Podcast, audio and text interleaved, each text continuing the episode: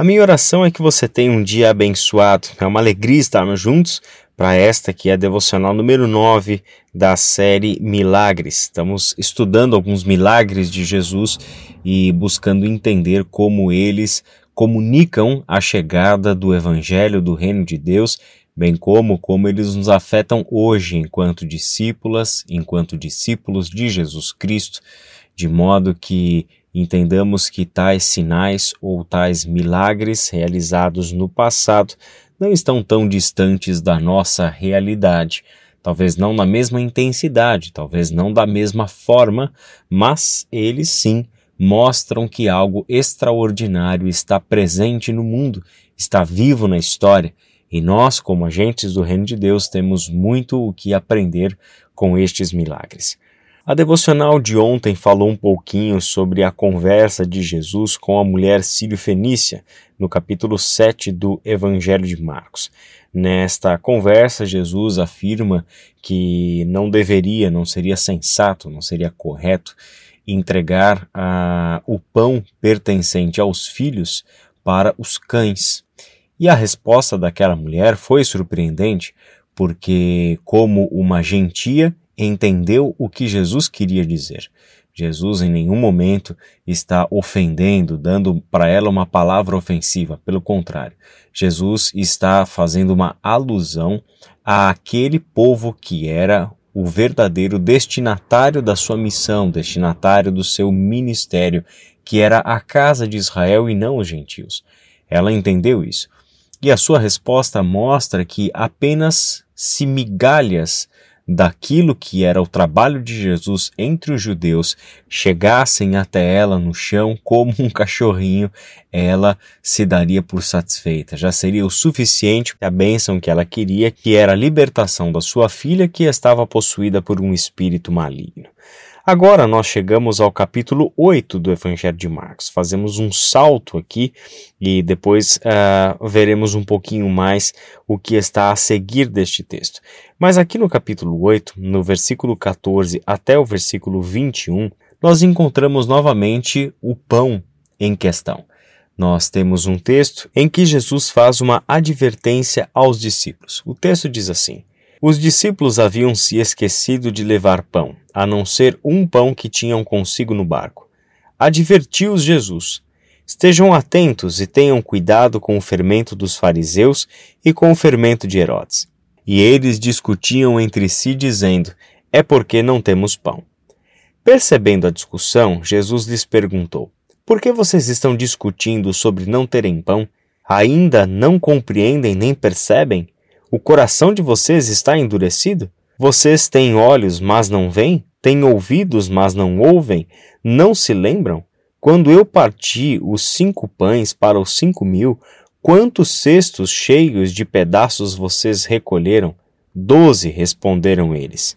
E quando eu reparti os sete pães para os quatro mil, quantos cestos cheios de pedaços vocês recolheram? Sete, responderam eles. Ele lhes disse: Vocês ainda não entendem? Essa conversa de Jesus com os discípulos mostra mais uma vez a dificuldade que aqueles homens tinham de entender as figuras de linguagem utilizadas por Jesus. É interessante porque muita gente hoje ainda tem dificuldade de entender figura de linguagem. A tendência, a inclinação para interpretar tudo literalmente faz com que a maior parte das verdades mais profundas das Escrituras e especialmente do ensino de Jesus passe despercebido. Neste caso aqui, quando nós estamos lendo a sequência do Evangelho de Marcos, vemos novamente a questão do pão. Jesus havia mostrado para a mulher Ciro-Fenícia que o trabalho do Messias era entregar o pão, mas o pão da vida, àqueles que eram em primeiro lugar da casa de Israel. Aquela mulher, mesmo não sendo da casa de Israel, recebeu parte e uma parte considerável do trabalho de Jesus, uma vez que a sua filha foi liberta de um espírito imundo. Mais uma vez o assunto do pão surgiu. O assunto já tinha surgido quando Jesus multiplicou e alimentou uma multidão com poucos pães. Sabemos que estas multiplicações de pães tem um sentido literal, mas tem um sentido ah, figurado ainda mais importante. Aquele que é o pão da vida estava entre eles. Aquele que de fato é o alimento que veio do céu, agora pode alimentar uma multidão. Existem tantas e tantas ressonâncias bíblicas da expressão do pão no ministério de Jesus, por exemplo, o maná que desceu do céu, o alimento que está ali, e o pão sem fermento, que é tão importante para o povo bíblico de Israel. Porque o fermento, em linhas gerais, na Bíblia, representa a impureza, representa aquilo que traz a podridão, aquilo que traz a, a deterioração daquilo que deveria ser puro. Essa é uma imagem recorrente para o fermento que leveda a massa, que traz impureza, que traz ah, aquilo que não deveria estar ali. E é exatamente disso que Jesus está falando quando fala do fermento de Herodes e dos líderes religiosos. Se você ler todo o contexto do capítulo 7 e do capítulo 8 do Evangelho de Marcos, ficará ainda mais claro o quanto Jesus estava ah, tratando deste problema relacionado aos fariseus. E se você se lembra bem, foi com este problema que nós ah, tratamos já lá na devocional número 7 da nossa série, quando tratamos do texto de Marcos 8, de 11 a 13, quando os fariseus pediram um sinal, pediram a que Jesus provasse que o poder dele vinha de Deus. E a tentativa deles era a, arrumar uma maneira de condenar Jesus à morte por meio da lei. É exatamente sobre isso que Jesus está falando com os seus discípulos.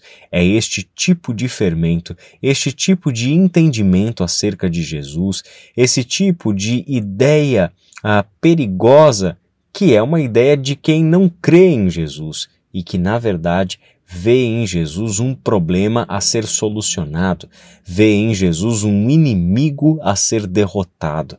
Este é o pensamento de fariseus, mas nessa fala de Jesus ganha um agravante. Herodes está ao lado dos fariseus, representando o fermento com o qual os discípulos deveriam se preocupar, a estarem advertidos com relação a esta realidade. Herodes nem mesmo do povo é, Herodes é aquele que dá de ombros para a lei, Herodes é alguém que não tem absolutamente nada a ver com o povo de Deus. Ele é um rei usurpador que comprou o seu direito para estar no trono governando sobre essas pessoas. Herodes é um estrangeiro, Herodes é um idumeu e ele não tem absolutamente nada a ver com a lei do Senhor. Os fariseus, por um outro lado, tinham, e tinham tudo a ver com a lei do Senhor. A vida deles era uma vida de dedicação, até com um total radicalismo a tudo aquilo que representava a vontade de Deus expressa na lei. Os fariseus eram um grupo radical que cobrava o cumprimento literal e completo da lei de Deus mas ao lado deles tem alguém que é farinha do mesmo saco, ou na verdade, fermento do mesmo pote. Herodes e os fariseus, que não eram capazes de perceber em Jesus quem de fato ele era e ainda assim incitavam outras pessoas a destruírem, a aniquilarem este movimento que tanto Jesus quanto João Batista estavam empenhados. O anúncio da chegada e da proximidade do reino de Deus. Meu irmão, minha irmã, este é mais um daqueles textos que recebemos como uma advertência da parte do Senhor. Ele encontrou fé numa mulher Ciro-Fenícia, alguém de fora do povo de Deus. Mas aqueles que são do povo de Deus não são capazes de enxergar quem de fato ele era.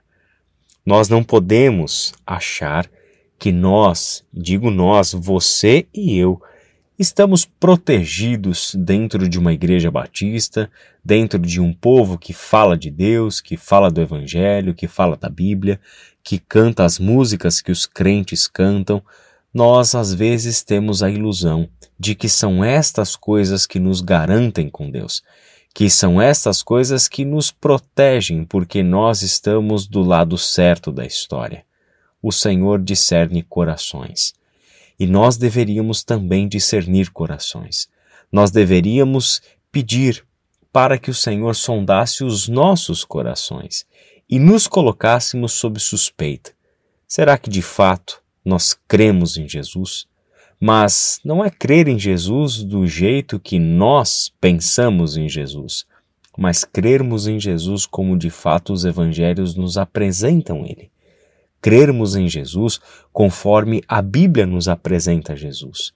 Dificilmente creremos em Jesus se não o conhecemos como deveríamos conhecer. Como nós podemos crer em Jesus se muitos de nós, hoje, crentes evangélicos no Brasil, têm o hábito de leitura bíblica? Isso é uma triste realidade com a qual nós, pastores e pessoas dedicadas ao ministério do ensino, têm que lidar diariamente. Pessoas que confessam que creem em Jesus, que apostam o seu futuro, a sua vida em Jesus, que falam nele o tempo todo, mas não leem as Escrituras, não têm o hábito da leitura da palavra de Deus, não são capazes de nos dizer o que os evangelhos falam sobre Jesus, não são capazes de explicar as coisas mais básicas da fé que estão registradas nos evangelhos. Isso é preocupante porque provavelmente o Herodes e os fariseus já estão colocando o fermento deles no nosso meio e fazem isso há muito tempo. Que sigamos firmes no nosso caminho, sempre com um sinal de alerta ligado, e este alerta não é com relação ao outro, não é com relação ao ímpio que pode tornar a nossa fé impura, mas com relação àqueles que são os que deveriam de fato conhecer a fé, mas negam Jesus com a sua vida. Podem fazer as melhores confissões de fé, mas na sua vida diária, no seu procedimento, estão vivendo na hipocrisia e não conhecem Jesus como deveriam conhecer. Que Deus abençoe-nos e até amanhã.